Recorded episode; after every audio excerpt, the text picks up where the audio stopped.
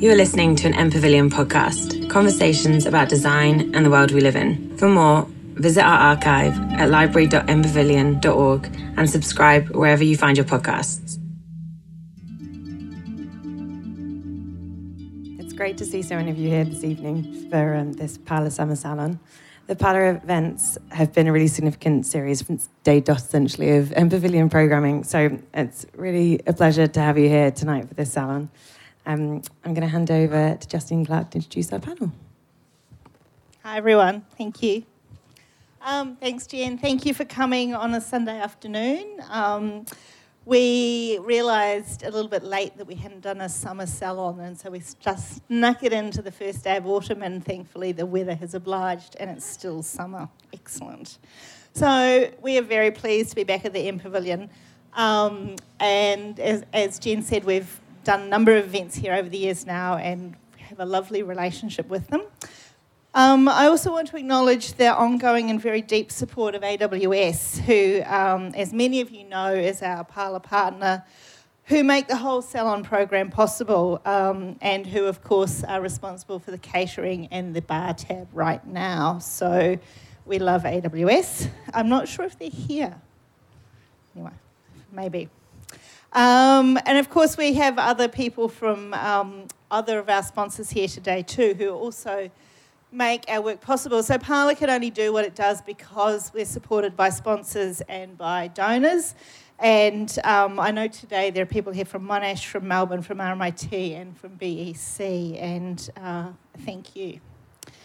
So, I'm, many of you I know have been to salons before, and you know that the aim is to make um, a kind of very friendly and informal space for people to get together. Um, and of course, as you know, to do this, we stage a short public conversation between two women who are at themselves possibly at slightly different points in their careers. Um, I keep hearing my New Zealand accent through this microphone. it's very odd. Sorry very strange. Anyway, um, okay. So as you know, again, I think you've probably many of you have been here. You all know this, but here I go. Um, there's very few rules at a salon. We let the speakers take the conversation where, however, um, in whatever direction they'd like. We simply give them the microphones. And as a member of the audience, you will also know that there's only one rule that you please try to talk to at least one person you don't already know. Because really, aside from having a lovely time in the sun with wine and cheese, what we really want to do is help strengthen um, and build the kind of community that is within and around Parlour and um, in Australian architecture. So we're very lucky that Hélène Frichot and Charity Edwards agreed very quickly to do this, um, as I organised it rather late, realising that summer was almost ending. Um, we're really very pleased to re- welcome Hélène back to Melbourne. Hélène's been in Stockholm for the last eight years and is now the uh, new Professor of Architecture and Philosophy at the University of Melbourne, where she's also directing the Bachelor of Design program. So we, I think we feel very privileged and lucky to have you back here. Thank you. Um, thanks to Melbourne Uni, too. And Charity, um, I'm really happy to have Charity. I'm just so happy, you know, these great my friends, they're great people. I'm so happy to have Charity here because Charity has been um, really instrumental in Parlour for a very long time, particularly in the Wikipedia project. Um, and so she's been absolutely fundamental to, to that project for a long time. And I'm really happy that you're on the stage instead of behind the scenes. Um, and uh, Charity is a lecturer. Charity is a lecturer and researcher at Monash Uni, and I've got lots more, but here you go. Are they on? They're on. I think they're on, yeah. Okay, so we've got a little bit of a plan today. We've prepared a little bit in advance. And um, prepared is a little bit generous. Well, that's right. we've got some ideas. Yeah. Um, but Charity, I wanted to open by uh, speaking about what I understand so far about your research. I'm thinking um, that we can frame this also in light of uh, emphasising opportunities for feminist and intersectional practices, which is somewhat to go beyond the importance you know, the enduring importance of consciousness raising around all issues to do with women and those who identify as non-binary in their relationship to architecture, all those issues. Um, uh, besides this, I think uh, trying to re-engage in, in diversifying our practices becomes this wonderful um, you know, way of engaging, drawing on these other positions, these other situated knowledges and so forth. And so uh, I, I, think one of the first times I really encountered your work was when you visited us when I was still in Stockholm at KTH, the Royal Institute of Technology, when we held the 13th International Architectural Humanities Research Association conference. And uh, we had the wonderful theme Architecture and Feminisms, Ecologies, Economies, Technologies. And you spoke about um, the work of Rachel Carson, a well known environmentalist who engages in what I see as some um, uh, storytelling techniques in order to sort of push forward issues around environmentalism. But I also know your work through your amazing Instagram, where, where uh, I, I just uh, want to point out. Um, if we're speaking about really wonderful feminist practices, then your approach to the generosity of your citational practices is really wonderful in that you share your bibliography with people and you and you render it available to them. And um, this gets me finally to the question, which is, you know, so my image of you is this person sort of deep diving into an oceanic sort of research domain. And you've just explained to me that as much as it's oceanic, it's also about deep outer space. So we've got this amazing reflection between these two. And um, so I wonder whether you could speak about how venturing into these sort of territories, uh, if you could tell us about some of your favourite feminist practices and techniques and strategies here. Okay.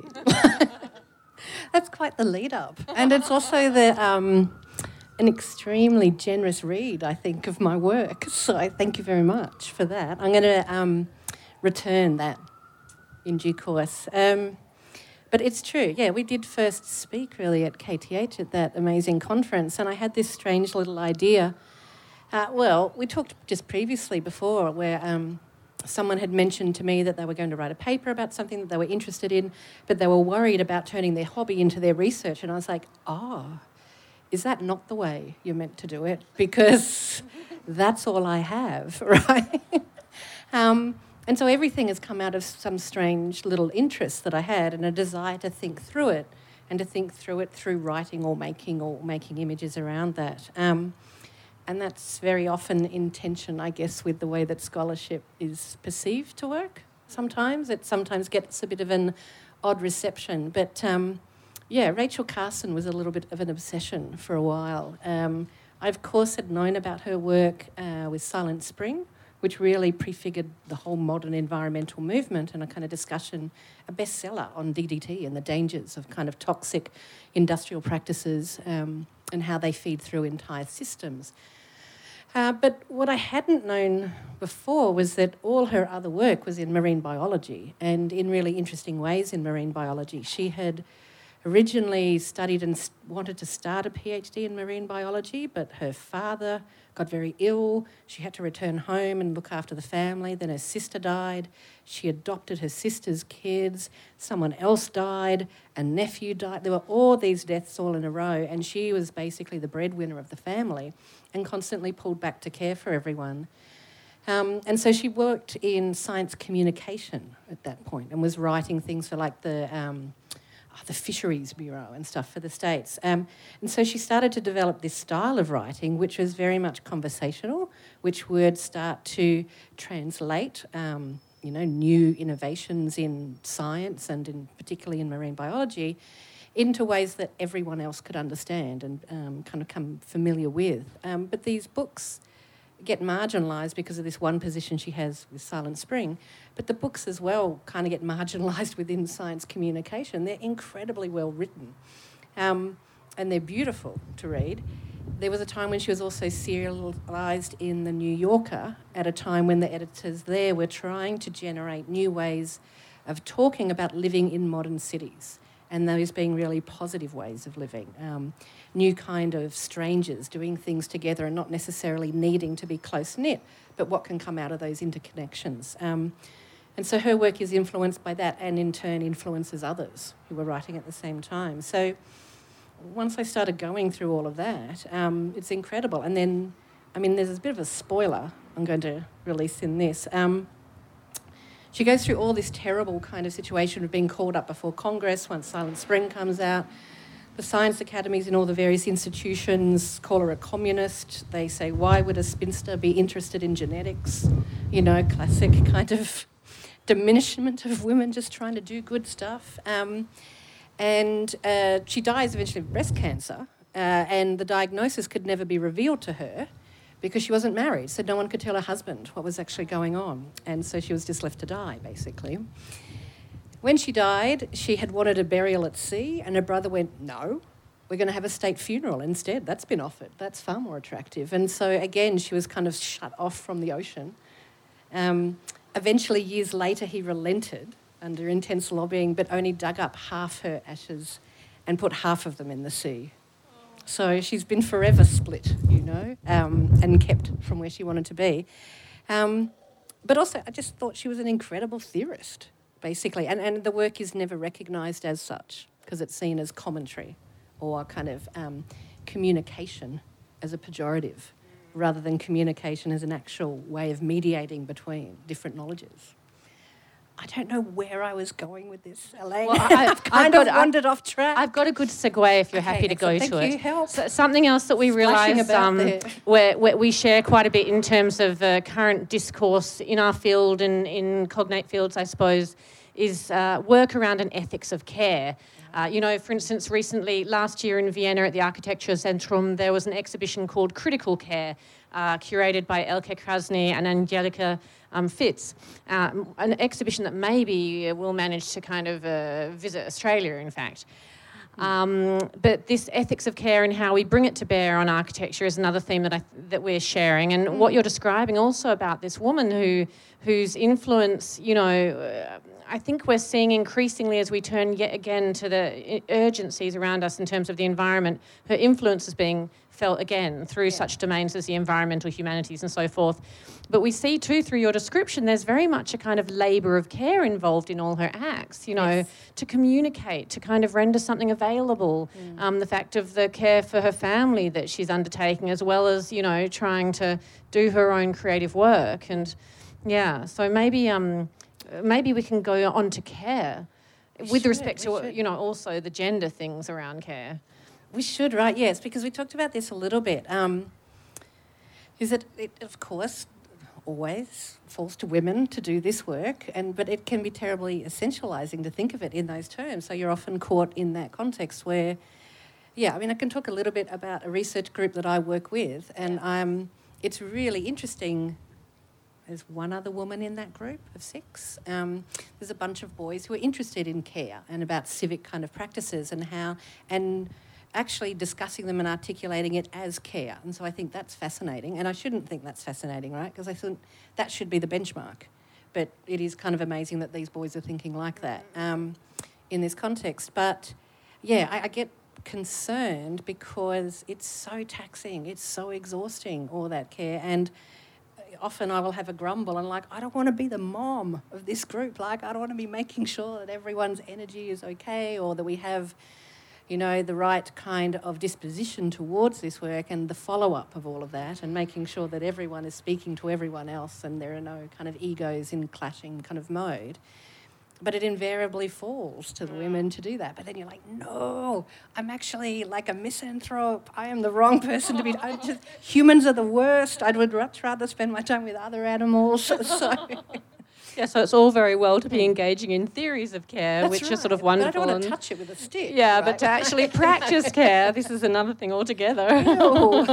so, yeah, there's always that tension as well. Like, how do you actually do that? But um, and I know that because I'm starting to go back and read further back. So there's a whole range of scholarship from the early 90s, right? Which is, which I vaguely recall from at the time. There was a far more um, there's a greater sense of urgency and like unapologeticness mm-hmm. um, involved in writing in that way. And I just, mm-hmm. I know some of that is lost, and I know times are different, and I know the conditions are different as well.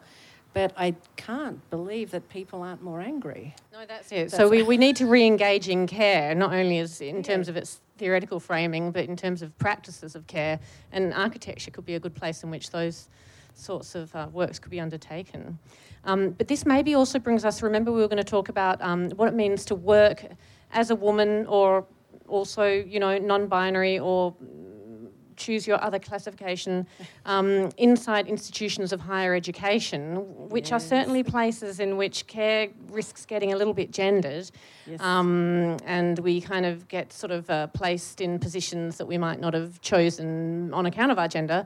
Um, uh, because you wanted to talk a little bit about, you know, what it means to work at work in that location, Yeah. you know, and what it means to work there today. And, uh, you know, as we all know, we're in the midst of this coronavirus crisis, and um, some of the first most vulnerable people who suffer, um, as well as the students who we have to really be looking after, are our sessional staff. Yes. Um, who, you know, they're precarious labourers. And so, how do we kind of deal with some of these tensions? I don't know, that was something else we are yeah, going to. yeah, and the precarity of care. I mean, care absolutely requires volunteer, like extra labour, always. And you can get into, I think, big arguments about how can that labour be recognised? How can it be, you know, does it need to be remunerated? Can it be rewarded? Can it be at least acknowledged? Can it be configured in a way that it is part of the workload, but then you get caught up in all sorts of entanglements like I don't want to monetize care, I don't want to financialize this kind of work, and I don't want it to sit within that kind of framework.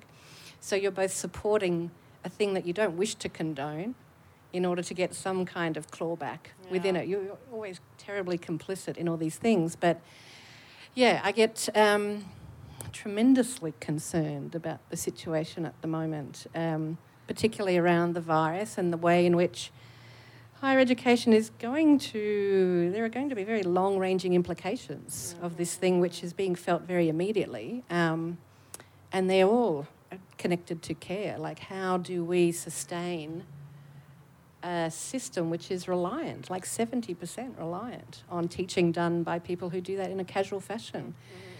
Um, and that works well for everyone at the moment, right up until today's or you know the last few weeks of crisis, in which a lot of people will be thrown into crisis because that work is simply not available, um, and that's difficult enough for institutions to manage. You know, to kind of turn on a dime to respond to that, but it means a lot of the people that we both rely on, but also have deep connection to, right? They're all our friends. They're all the people that we want to work because we value the work that they do and the teaching that they do um, more than just being warm bodies in place to teach. Um, so, how can you support them through that? Because you know as well that you will want them to come back as soon as conditions are okay again, but you completely empathise with their frustration with the process and also their probably unwillingness to venture back in after this kind of experience. Yeah, that would be the, that would be part of the risk for sure. Mm. Mm. I don't know what my point was again. I feel No, no, we're, like- co- we're covering good ground. We're making commentary. I, I remember. I remember because Justine has been like gesticulating wildly at me that I haven't introduced yourself. That's okay. so this might be a good opportunity my to ploy. do that, right? Um, yes, and so we talked about yes, we first encountered each other at KTH, but that's not strictly true, because I was a very timid student at RMIT who had, of course, had heard of Helene and was far too scared to ever approach you, because of how yes, the scary lady phenomenon is what Esther Anatolitis calls it. or just like the very intelligent woman, and like what would an idiot like me be doing, talking to yeah, yeah. Um, so it was like extraordinary to go to KTH, right, and do that conference and actually converse with you. And that was the thing that prompted the care conversation. That's right.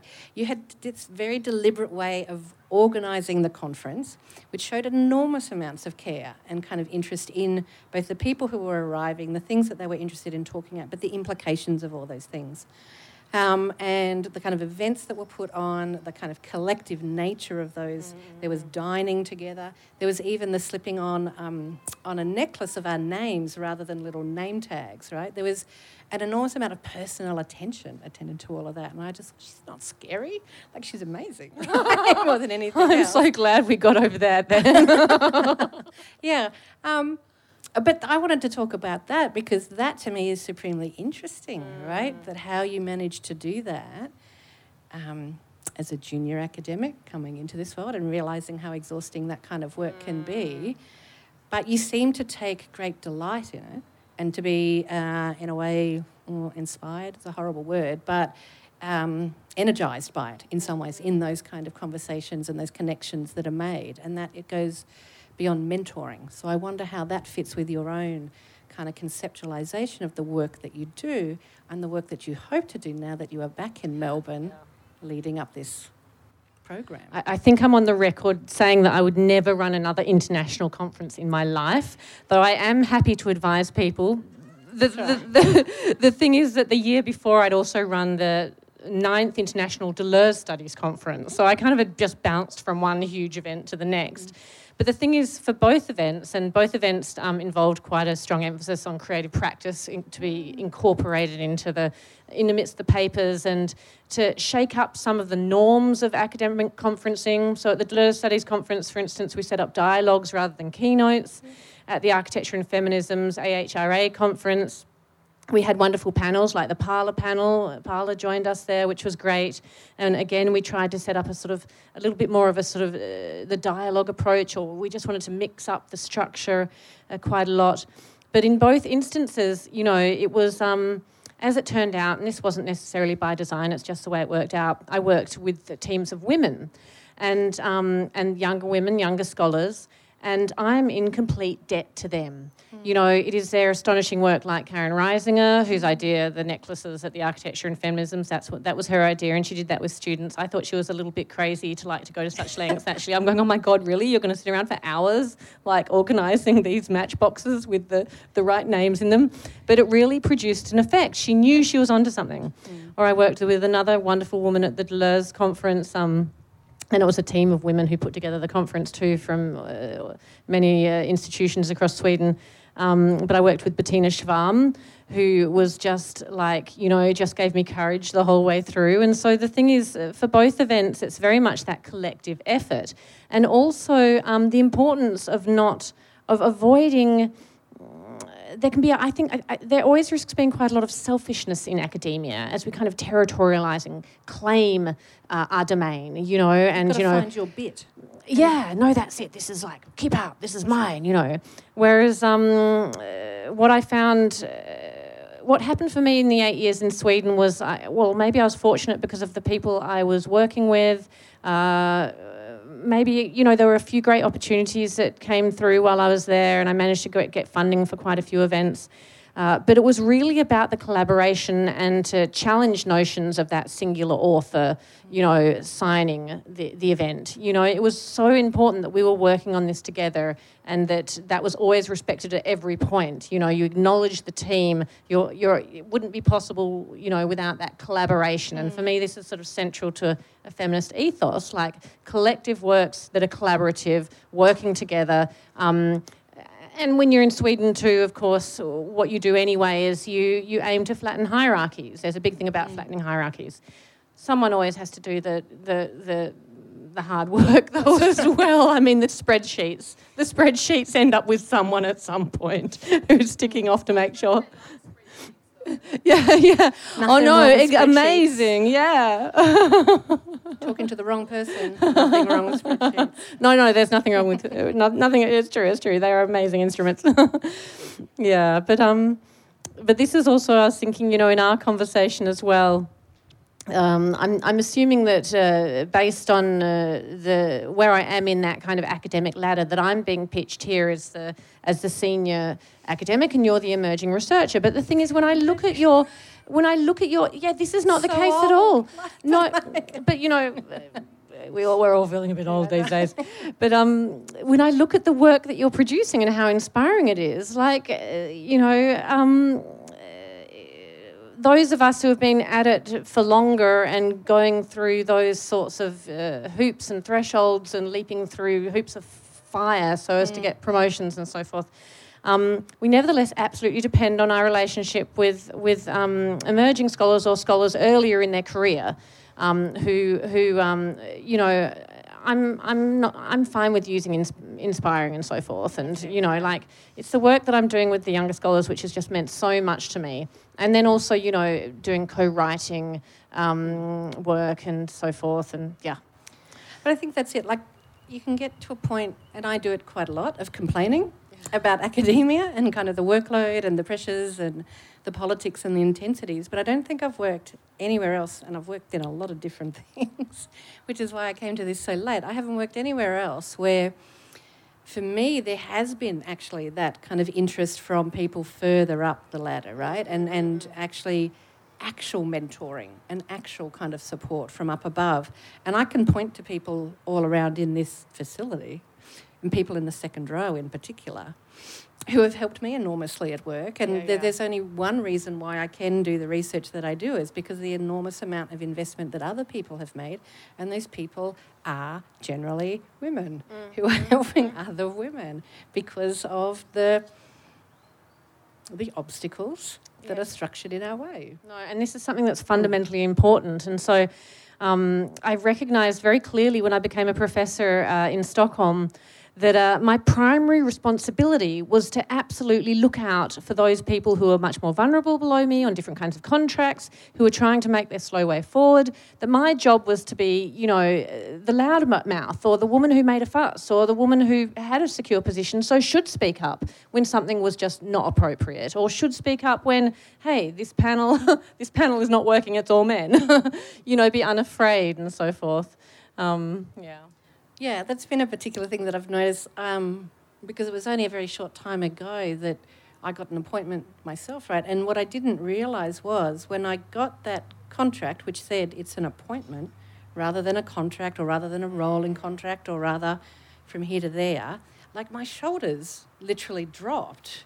And I hadn't realised how much I had normalised clenching basically and and a level of anxiety around but you just forget it that exists. And so an, an appointment gets you that kind of um, yeah the kind of reduction. Security. it does in, in a way that's never been I'd never had before in any other kind of job I've had let alone in academia. So it was really important as you say to me to then be looking at you are now the one who can be annoying. You are the one who can say the things that people don't actually want to hear because you have a security which allows you to not speak on the behalf of, but to completely agitate and keep mm. kind of making trouble and keep revealing those who don't have that security and what can you do to kind of bolster their kind of thing. Because it's a very opaque institution at times as well. Yeah. it's true. um, I did have another question for you, which was a bit more prosaic, which was really about this thing about returning and leaving, and um, and it's not true exactly that you've only just returned because you do return. You have um, connections elsewhere in the country as well. Um, and I wonder, can you ever find one point where you do stay still? And do you connect to that just place? Or are you forever kind of looking in one direction and the other at the same time? Yeah, okay, that's a that's that's a challenging That's question. Like, I, I, ask me to talk about some philosophical concepts, I'll be just fine. can get back to Deleuze at the talk, talk, talk- talking about yeah, Talk about your feelings. Oh, that's Anyway. re- that's really challenging.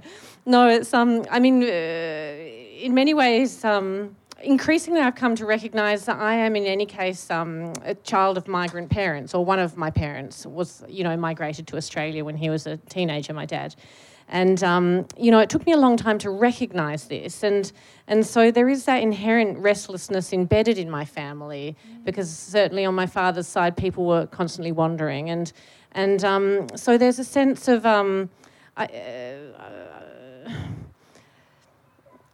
I can imagine that wandering continuing, but I am getting more tired. And there is something really nice and just like you talk about your shoulders relaxing. Being back in Melbourne, which is so familiar, Um, hopefully, I'm less likely to produce cultural faux pas, which I'm still at risk of in Sweden, I think. Um, I mean, you've come to the right country. Like, if it's cultural faux pas you're interested in. oh, God. You're, you're allowed to commit That's it constantly. seen more really as, you know, a benefit, no, as a strength rather than a, yeah, negative. Yeah. But it's also a symptom of my family having a partner who's German. And so, you know, now I'm in a situation where in all likelihood, one or the other of my children will go back to Europe to study. Mm-hmm. They're both German citizens. I'm a Swedish citizen as well. I'm very proud to be a Swedish citizen, and I was very proud to be a, you know, I was a, I was a civil servant. I was working for the government in working at the Royal Institute of Technology, and in Sweden you can be very proud of that. Mm. And there's something wonderful about discovering that the state can operate in such a way. You know, we, we, we very loosely talk about the nanny state and so forth here, and uh, you know, there there's a whole crisis of confidence in in politics, and we, we probably don't shouldn't venture too far in this direction. But what I did discover in Sweden is that you know it's possible to work together on this level, you know, and we have this responsibility. And so I really got that feel, and I learned a lot about that um, in the Swedish context. But who knows? Yeah, there's Sweden still there, and um, so I don't know. Yeah, I, I, Melbourne is a really great place to be because many of the people I love deeply here are here. You know, the most extraordinarily special people are in Melbourne. Um, now there are also many people in other places, and I'm the godmother of, of, the fourth child of two close friends of mine in Sweden. So I'm forever attached also to Sweden for these various reasons. So I have made it more and more complicated, basically, in the yeah, end. Yeah. yeah. It's the entanglement that we absolute about, entanglement. Right? Writ large, yeah. Yes, it is. Oh, price of oh. caring. Mm-hmm. I would mm-hmm. say, and maybe this, you know, connects with Elka's work as well. The planetary caring, planetary scales of those sorts of processes. Um, but that is, yeah, the point about that, the Swedish state, that's another thing that can we learn from Sweden. And of course we can, because I can remember when I first visited Stockholm and I went to the town hall. And in the town hall, I mean, it's extraordinary, right? The town hall is extraordinary, but there's a little spot in the one of the first courtyards that you come through, and there's a little tree there, and there's a little plaque near the tree that says, This is like the children's parliament or something, and this is where children come and meet policymakers in Stockholm to talk through issues about the city and blah, blah, blah. I was just like, oh my God, they're living in the future. Like, I cannot conceive of such a thing existing in my own world back oh, in Australia. No. But this is this is a, in the Swedish context. It's built into you know education from the earliest years. So uh, r- rather than an emphasis on the kind of academic skilling up, there's first the emphasis on on on social relationality. So you know you start your school day with a samling. You uh, kids will all sit around in a circle and um, just kind of say whatever they feel about you know how they're going or else they'll make a comment and they'll say, "Well, I didn't didn't like lunch yesterday," or I mean, it'll be the simplest thing, but they're learning how to get along with each other. Um, there are downsides to this too because it is very much a consensus-based society, and so people find it hard to get into a heated argument, um, and they always want to res- resolve things as quickly as possible. Which, for someone like me, is just like a red flag to a bull. I just what want. if we didn't? like, yeah, exactly. I just can't help it. You know. Oh, wait a minute. And I wonder, do you think um, that this is going to influence maybe the way in which you're thinking about research back in Australia and maybe about the program? I should have a kind of segue into teaching. Yeah. What does that provide? Here? Oh, gosh. Well, um, one sad part of my current role is that I won't have a lot of teaching. And I, when I'm not teaching, I do miss it. Um, because it is a, a, very heavy administrative role. I'm um, the director of the Bachelor of Design, and, you know, it's a very complex diagram what that Bachelor of Design is, and it incorporates three faculties, and I'm still trying to get my head around exactly what it means.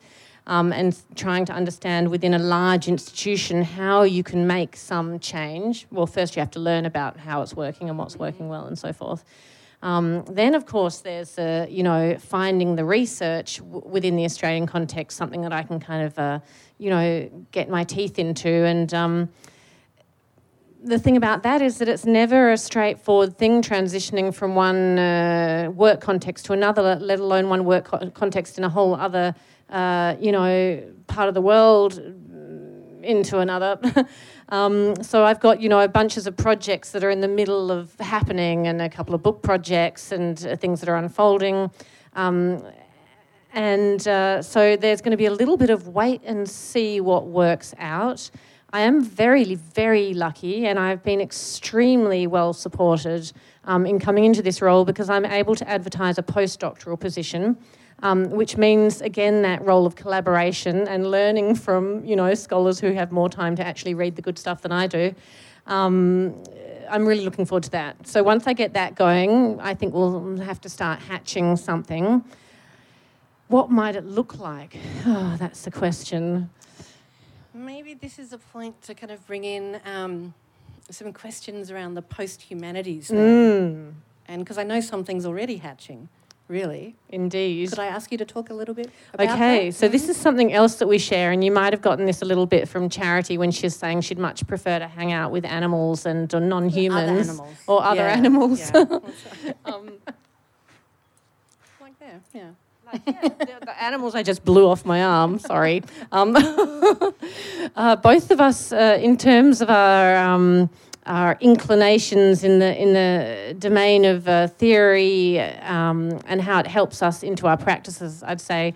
Um, are very much interested in what's broadly described as the post humanities. And in fact, I'm also on the advisory board of the Post Humanities Hub, which has been set up in, in KTH in another department there with Cecilia Åsberg. And uh, so, what is this thing, the post humanities? And in fact, we're going to be asking this question on a panel together at uh, the next, hopefully, well, assuming they accept our proposal, that is, I should not be preemptive, at the next Society of Architectural Historians Australia New Zealand in Perth. We're going to be looking at the post humanities and we're going to be looking at it in light of. Um, a very valuable uh, research formation that emerged out of the UK context called the Architectural Humanities Research Association, which I, which I cited before because that was um, uh, the organisation that supported the Architecture and Feminisms Conference. Um, so, if we're desperately trying to cling on to the architectural humanities as that other mode of doing research, so beyond history, beyond theory, uh, engaging in a bunch of disciplines, also heading toward, uh, you know, geography and ethnography, and bringing these all together um, as a range of possibilities for the kind of work we might do in architectural studies. What does it mean to suddenly challenge that with the idea of the post-humanities? Um, I think, well, the post humanities has a long history, and I'm not going to go into it. I'm most specifically interested in the feminist aspects of it. And so there are certain key thinkers, such as Donna Haraway, also Isabelle Stengers, both philosophers of science, who give us many different sort of tools for thinking the post humanities. But what it, I would say, primarily does is asks us to challenge certain assumptions we've had about uh, the privilege of the human in amidst sort of global systems, in amidst nature, if you want to call it that, in amidst environments. So to challenge the idea that we're at the top of that pyramid and instead to um, demand that we acknowledge somehow our full entanglement, embeddedness, interconnection, uh, to both recognise uh, that yes, we need to acknowledge some responsibility for the massive global destructions we've wrought, and you know, hence the inauguration of a that term, the Anthropocene, and all the problematic discourse around that. Um, but then it also gives us opportunities because through the post humanities, if you even in a, in a little way manage to slightly resituate your point of view on worlds, or what I like to call environment worlds, uh, maybe through that shift, you can acknowledge other relations and other forms of placemaking and other, other kinds of urgencies to see things in a different way um, and thereby to engage in them uh, differently. And so I think it's very productive because it, it's, um, it, it asks us to rethink our, our engagement and relationship to, to a world um, and to others, uh, including more than human others. Um, and so it's a, it's a kind of challenge to us, and it might even seem counterintuitive and it might really mess with our heads because we like to imagine that, you know, humans are sort of where it's at. Yeah. But no. in charge. And there's, there's a whole bunch of other thinkers as well, like Erik Swyngedouw and, and many others, who've of course questioned whether we've ever been in control or ever in charge as well. And so, what is this kind of framing of the human? I mean, Rosi Braidotti was here just a little while ago as well, just talking about that. And saying this idea of humanism carries a lot of, you know, Western Eurocentric kind of baggage, you know, and has helped establish that, in, you know, against what we might find elsewhere in the world and amongst other people, let alone other animals around. But um, yeah, I mean, I think it does. I mean, it certainly helps me think about things quite differently. I was always can remember in kind of staff meetings talking about we really need to get you know more animals on staff and kind of saying that half jokingly, but not really, because then I ended up writing um, a book chapter with a friend of mine where we looked at southern ocean elephant seals and the ways in which they're augmented with all sorts, all sorts of kind of sensory technologies. And this is not to find out more about the seals. You know, the scientists are plugging these little sensors on their heads with um, super glue because they dive really deeply and they're actually remapping the seabed. So my first thought, of course, is that these seals need to unionise, right? Oh, They need seriously? to- There are they research need, associates. exactly. They need at least a co-author credit. on Yes, this work. definitely. Um, but they are like we have used. Obviously, you know, I'm not even coming from this as a uh, as an animal rights activist, as simply as someone whose uh, labour has also been exploited in the past, and there are all sorts of empathies and sympathies you can build up in that way. Um, and to think a bit more carefully about how we do actually do things in the world and, and who is this, you know, you talk about it, who is the we? Who gets included in the we? No, that's right. Starfish, even, according to Gregory Bateson. The Constitution of the United States of America as well. Doesn't he? Doesn't he have this huge list of who is included in the we? That's right, and and they're not all recognisably persons. No. Yeah, they can also be yeah documents such as the Constitution and Hmm. um, agreements and. And I think that is, um, yeah, that's what I take from it. I was quite terrified when you were talking about it, the post humanities before, because you were gesturing towards me. And I thought, oh God, Hélène's going to ask me to explain this, and this is going to be really mortifying because I'm just going to talk about animals. Right? Yeah, but I just block out which is a very else. important part of it, the non-human turn. Well, we'll see that. Yeah, yeah. yeah. Um, but essentially, it's um, it's quite joyful to be able to do that because I also explore that in a lot of my teaching as well in studio Yes. teaching, um, which is a lot of fun. I've got to say. But it's also, I mean, I always feel extremely lucky and privileged, and it's quite indulgent that I have research that I actually really love and enjoy doing. And everyone tells you their little anecdotes about their pets and the other animals that they really love. And we trade stories about what is your favourite animal and think about the life worlds of starfish and all the rest of it. Um, and it becomes quite obsessive, and there's a very high kind of um, vegan transformation rate in my studios uh-huh. by the end of the semester, which I'm, of course, like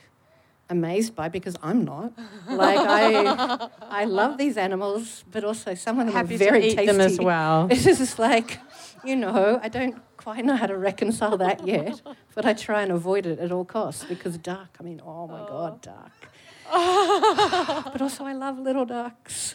They are different Oh, these are dilemmas. They are, yeah. No, but this is what I've also um, seen in your Instagram feed too. Some of the amazing work that you've done with students, and to recognise too how that research teaching relationship can be uh, so beneficial. uh, You know, both to both uh, sides, both the uh, the researcher teacher and and the student, in terms of what you can discover together. I think It that's is. extraordinary. Yeah, yeah, and and that's also, I mean, that can be oh, difficult as well because I don't consider it research-led teaching. Like I always think the teaching is the place to play with all the research, where you don't have the actual pressure of having to produce research outputs from it.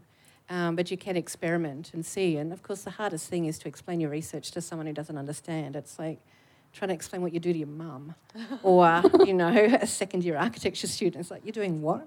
How is that urban? What are you talking about? I know, but the That's great the thing- sea. That's not urban. Oh, well, let me just give you 2,000 words on why it is.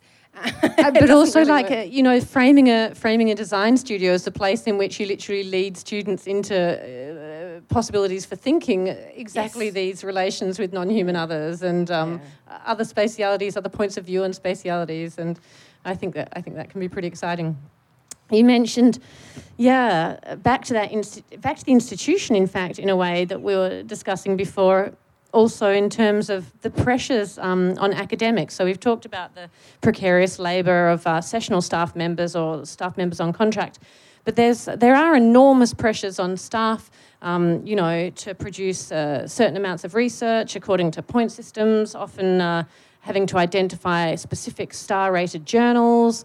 Um, and uh, uh, you know these are these are the bars to kind of uh, progressing through one's career, for instance. And we were we were we began a, an, a, texting conversation around what about um, or this is how I read it anyway. What about slowing down a little bit? I mean, when you when you begin to see all the journals out there in the world that are available now, and the endless amounts of material that's being churned out, you begin to wonder: Is this actually useful? Maybe we can be more sustainable about our research outputs. I shouldn't be saying this, obviously, as a representative of the University of Melbourne. but anyway, Because let's get more of them. no, but the, the, you begin to see. I think I've been partially it's a critique of myself because I think I've been overproductive and haven't allowed myself enough slowing down, and um, the the capacity to really spend time with something. And I was listening to you talking about your current. Um, process as you close in on the end of your PhD and the importance of just taking the time that's needed um, to do that, and um, and how you're also enjoying it. And I'm wondering whether um, we're not doing ourselves any good service by uh, requiring such a furious output, and whether we wouldn't all be better off if we spent more time sitting around together talking and um, plotting things, and then slowly, slowly making our approach to what is necessary. Um, whether it's, yeah, you, we could pervert the notion of sustainability into terms of a sustainable practice of research, or I don't know, what do you think about that?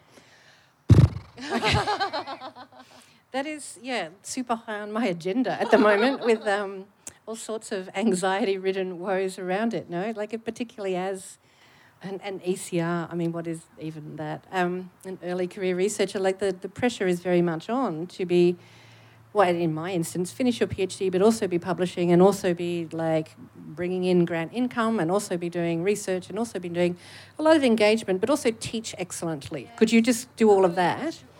But also, here are the seven committees that you might want to sit on. There is no option B, there's just the seven committees, right? So, um, how do you do all these things? And I mean, it clearly doesn't sit within a 40 hour week, right? There's just no way that that's possible. I mean, I'm quite bad at maths, but even I recognise that's not really working. Um, and so, part of this drove, you know, a, a collective that my colleagues, my friends, and I had started a little while ago, which was to think about okay, well, we each have our own divergent interests and our own little lone wolf weird research agenda that we need to protect that doesn't really bring in any money, but also it has no overhead, so I don't see why I should apologise for it. Um, but how can we actually work within this system, right? Um, and actually do some of the more interesting things that we also want to do, but which don't really fit in with the research agenda of the main individual. Um, and so we just started talking to each other as weird nerds who like outer space and sci fi. Um, started talking to some astrophysicists because it seemed like it wouldn't matter. Um, started playing around with their software. They played with our software. We didn't come up with anything good, but it looked interesting.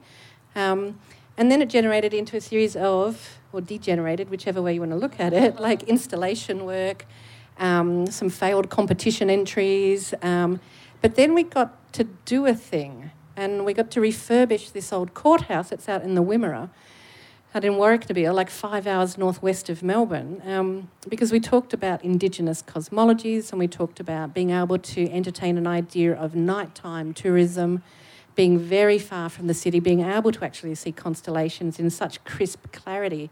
It's incredible. It feels like it's almost smothering you. The space is so close. Um, we started working with cultural astronomers. We started to work with all the kind of creative practitioners who are out, out there, where we thought there was nothing, but it turns out there's heaps of things. Um, and we're able to do that collectively in a way that we share everything, we co author everything, everyone gets the points, everyone gets the money. We divvy things up based on whatever emergency has kind of emerged. Um, and we've been able to find a way of working as a collective that enables that and can turn it into a bit of a machine in a way. So it just runs kind of quietly on the side. Well, not quietly, but yeah, and, and it means it can be a bit of a catch all for all the things we want to do, but we never had a reason for it. So now we get to run our weird sci fi film series. Now we get to make odd things with robots and talk about farm machinery and we all want to get a big truck next, and so we try to put in these grants. So it m- makes a way to actually congeal the various diverse interests of a number of people, but not have that be our main thing, but leverage the kind of mm-hmm. sideline interests into something that works. And now, w- through doing all this work with these communities and talking through them and practitioners who are up there, we're theorizing through it at the same time and making things and realizing what we're actually talking about is a kind of civic creative practice. the way in which you make things with other people in your town. And it's through that making and those buildings of relationships that actually starts to generate the town surviving, not the things that you put in there for people to come and see or the things. So it really shifts away from a what are we doing architecturally to a what are we doing in terms of practices, Yeah. which it always comes back to, I think. Well, that sounds like an amazing example of, of, of taking on the research challenge and finding one's way to it based on just those allegiances and, and, and uh, shared interests rather than feeling kind of compelled or forced to produce something for the sake of producing something. It's an amazing research journey you're describing. But it's also terrifying, right? Because it started off quite deliberately, non strategically. Yeah, yeah, yeah. And now it's moving into strategy. we're just like, we're mortified. It's like, Uh. well, the weirdos, we actually sit within a research stream in the faculty now, and it's just like, what? How did that happen? So, you know, careful what you wish for, I guess. Hmm.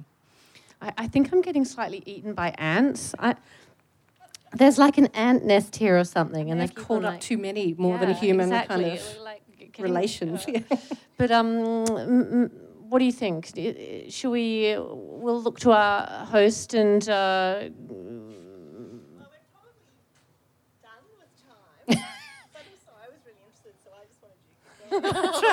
but the problem is it would just continue forever. yeah, yeah, like, yeah. We've got, we've got, we can get into all of this in a bit more depth now. Yeah, there was something you said about um, sustainability and you know what direction is research going and so on, and it made me think of how I know in some fields that research money is very um, targeted to industry or whatever, and I'm wondering how much do you find that um, the goals of sustainability are thwarted by those financial interests? I think we have to be very inventive about what industry means here. Um, but uh, this is also, of course, a growing trend. Like the favoured research project is one that is an industry linkage one. Um, and we're heading toward, where we, I was previously, we were heading toward this somewhat in the Swedish context, but with less of a sort of imperative drive. Um, so I know a couple of the job interviews I've done, you know, when, when I was kind of, you know, having a little look back at Australia, uh, the main question I would always be asked would be, all right, so what are your ideas for industry linkage? This was the most important thing. It didn't really matter what else I'd done, but you, what's your take on this? So it does make me feel a bit flummoxed sometimes, but I think, I think this is where... Um, this is where I'm, I'm, I'm, I'm going to learn from Charity here uh, because I think that there are very inventive ways of redefining what industry might be. And so, you know, it can include, I understand, and I'm, you know, it's been eight years since I've been here, so I'm still working it out. But, you know, we can collaborate with the NGV. Or we can collaborate with a local municipality, which would be the kind of thing you do in Stockholm. So you get together with the local municipality and you'd work on, you know, a collective garden project, or you'd wor- work on uh, the issue of housing, renovating um, a million project housing or something. So industry isn't all bad, um, but at the same time, we do need to be very wary. And so someone who we both know well from the UK context, Jane Rendell, um, who's at the Bartlett School of Architecture. She's had an ongoing, enduring um, b- ethical battle um, and even resigned from her position as Director of Research, I think she was, uh, because the university was going to be accepting grant money from BHP. And she was saying, we cannot do this. We cannot accept money from a company. Oh, gosh, have I said something now I shouldn't say? Okay. Uh, that wreaks such havoc um, across the, its sites of engagement and across the local populations where it, you know, constructs its mines and so forth. This is this is not this is not possible, and also we're at risk of losing our independence as a university. And so, for sure, I think my, I, like many other people, do get anxious a little bit that in. Um, you know, there's always a risk of collaborating with industry that uh, some of what you might want to hold on to as your sort of intellectual independence is uh, is is risks being lost, um, and or issues of intellectual property. You know, managing that is always very very complicated in, in these kinds of relationships. So. It is challenging, but it seems like this, this is the drive forward. But I think it's one that we need to continue to critique in a very robust way and ask questions about. And maybe we do need to kind of rethink how we distribute funds um, for research and, and again, how much we produce. And anyway, yeah, I could, yeah. I'm going to I'm to stop there. I think that's key. That's how do you see industry because it can be, yeah, defined very loosely, and that's the research that I'm doing.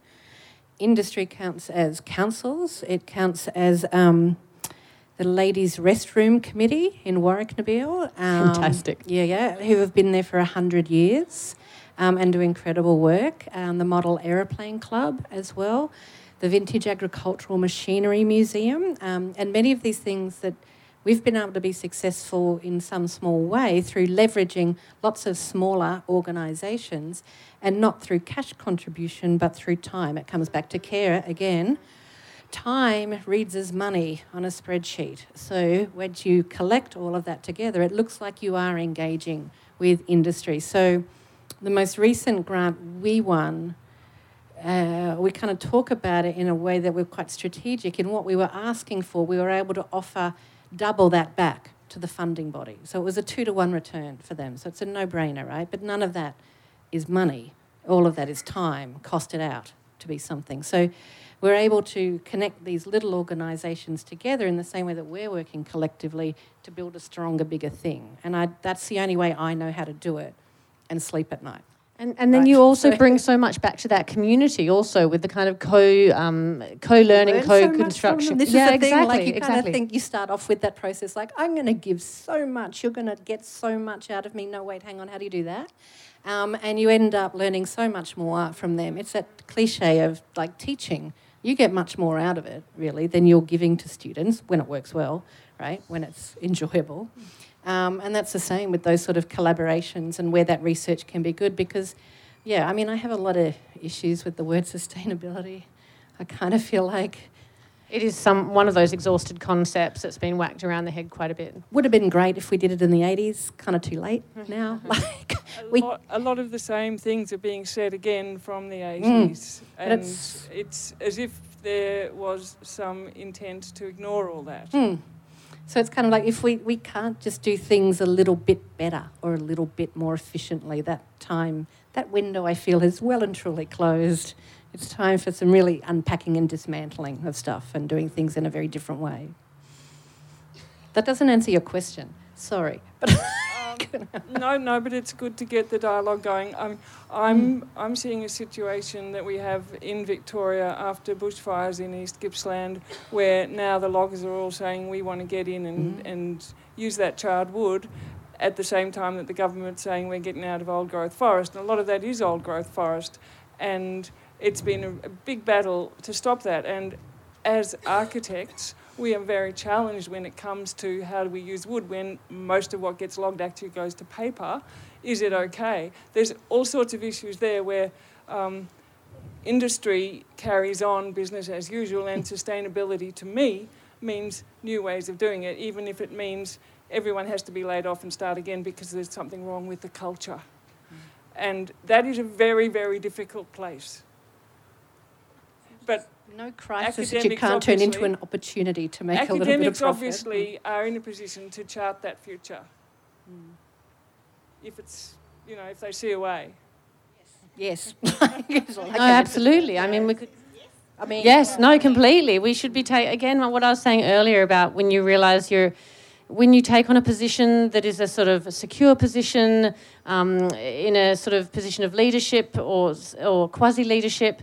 Then there's an opportunity to kind of perform that role of the public intellectual, which one should be able to do, and um, speak out um, in a reasoned way um, about you know contemporary issues.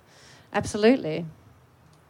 Uh, thanks for that interesting conversation. Um, one of the things I'm sort of taking out of it is the situation of crisis that's really in an academia. And um, I read recently that the University of Melbourne has got $3.9 billion of cash reserve you know, in their bank account sitting there.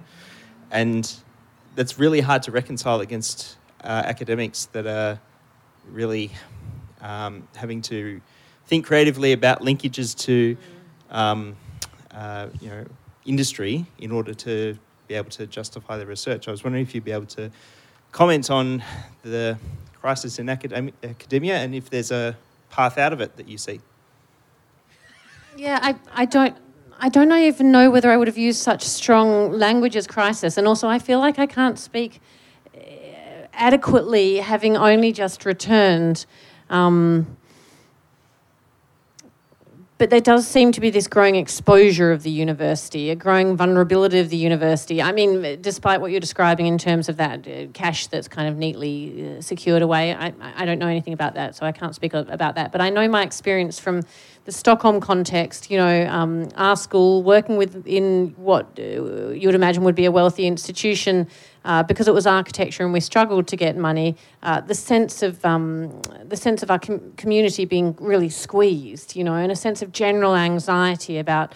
Oh, you know, people are no longer going to be with us because if they can't get that next grant round, then we're going to lose them from our community. So, certainly, there I could tell you in that discrete context of levels of anxiety. Um, it does seem to me that, uh, I, yeah, I don't know. I'm I'm going to just stop there actually because I think it needs. Uh, I would need to know also more about my context here to be able to speak in a way that's useful. Um, except to say that I think it would be great to rethink how we do fund research because there's so many lost labour hours in terms of writing. You know, I earlier last year I, I spent a good two months collaborating and individually writing five grant applications for various bodies that, that's a lot of time. Now, what if I was doing the research instead? Like, I just cannot help but do a kind of mental calculation on this and sort of, um, you know, scale it up to all my colleagues and then the broader university. I'm going, well, there, there's something just nonsensical about this. I think there has been research done into this, like literally measuring the time that academics sort of spend. The upside, I suppose, is that when you do write a grant application, you tend to kind of uh, uh, make a more robust sort of a plan for your research. So it's not all wasted time, but there's just a lot, a lot of uselessness in that kind of uh, perpetual motion machine. you sometimes wonder, but. I just wonder about those poor researchers who had to write the grant to get the money to do the research on people writing the grants to get the money to do the research. Yeah. And if we can just do wheels within wheels and go all the way down. Um, I mean, yes, it's a crisis, and no, it's not a crisis is the only way. But I answer every question like that. That's, I think, why I'm a theorist and not a historian. like I can argue for all sides, and usually against myself most of the time. Um, sure, it's a crisis. Absolutely, it's different to what was happening before. But then I get in positions where I look at my work and I, I can't believe, and this sounds so clammy, but like, I can't believe how lucky I am, right? Because really, um, if you strip the annoyance of meetings aside and like email waterfalls, um, that what I get paid by the government to do is to read and write and think and make weird shit with students. And like, how is that not? That's pretty amazing. Like, that's ridiculous. I don't have to ever do a door schedule ever again. like, I think I've got like the dream job at times.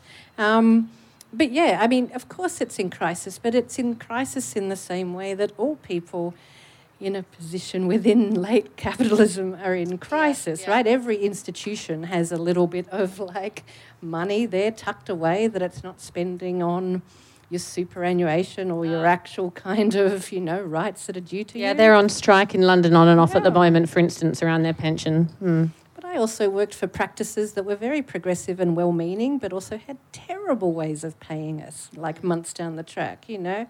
I worked in different fields where, of course, you were not even spoken to or, or, regarded within any kind of planning and, and kind of figuring out of what is the way forward. So I feel like in many of these ways we think these are peculiar to academia, but the fact is they're not, is that they are spread and they are usually distributed unevenly and unequally.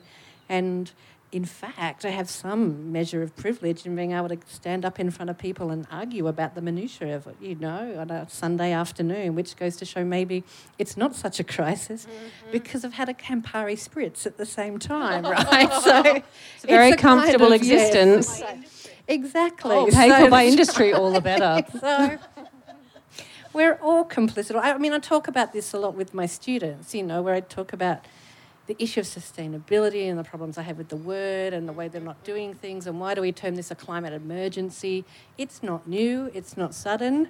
We've been talking about this for 50 years, certainly as long as I've been alive. It's been talked about since the 19th century that this was going to be a problem.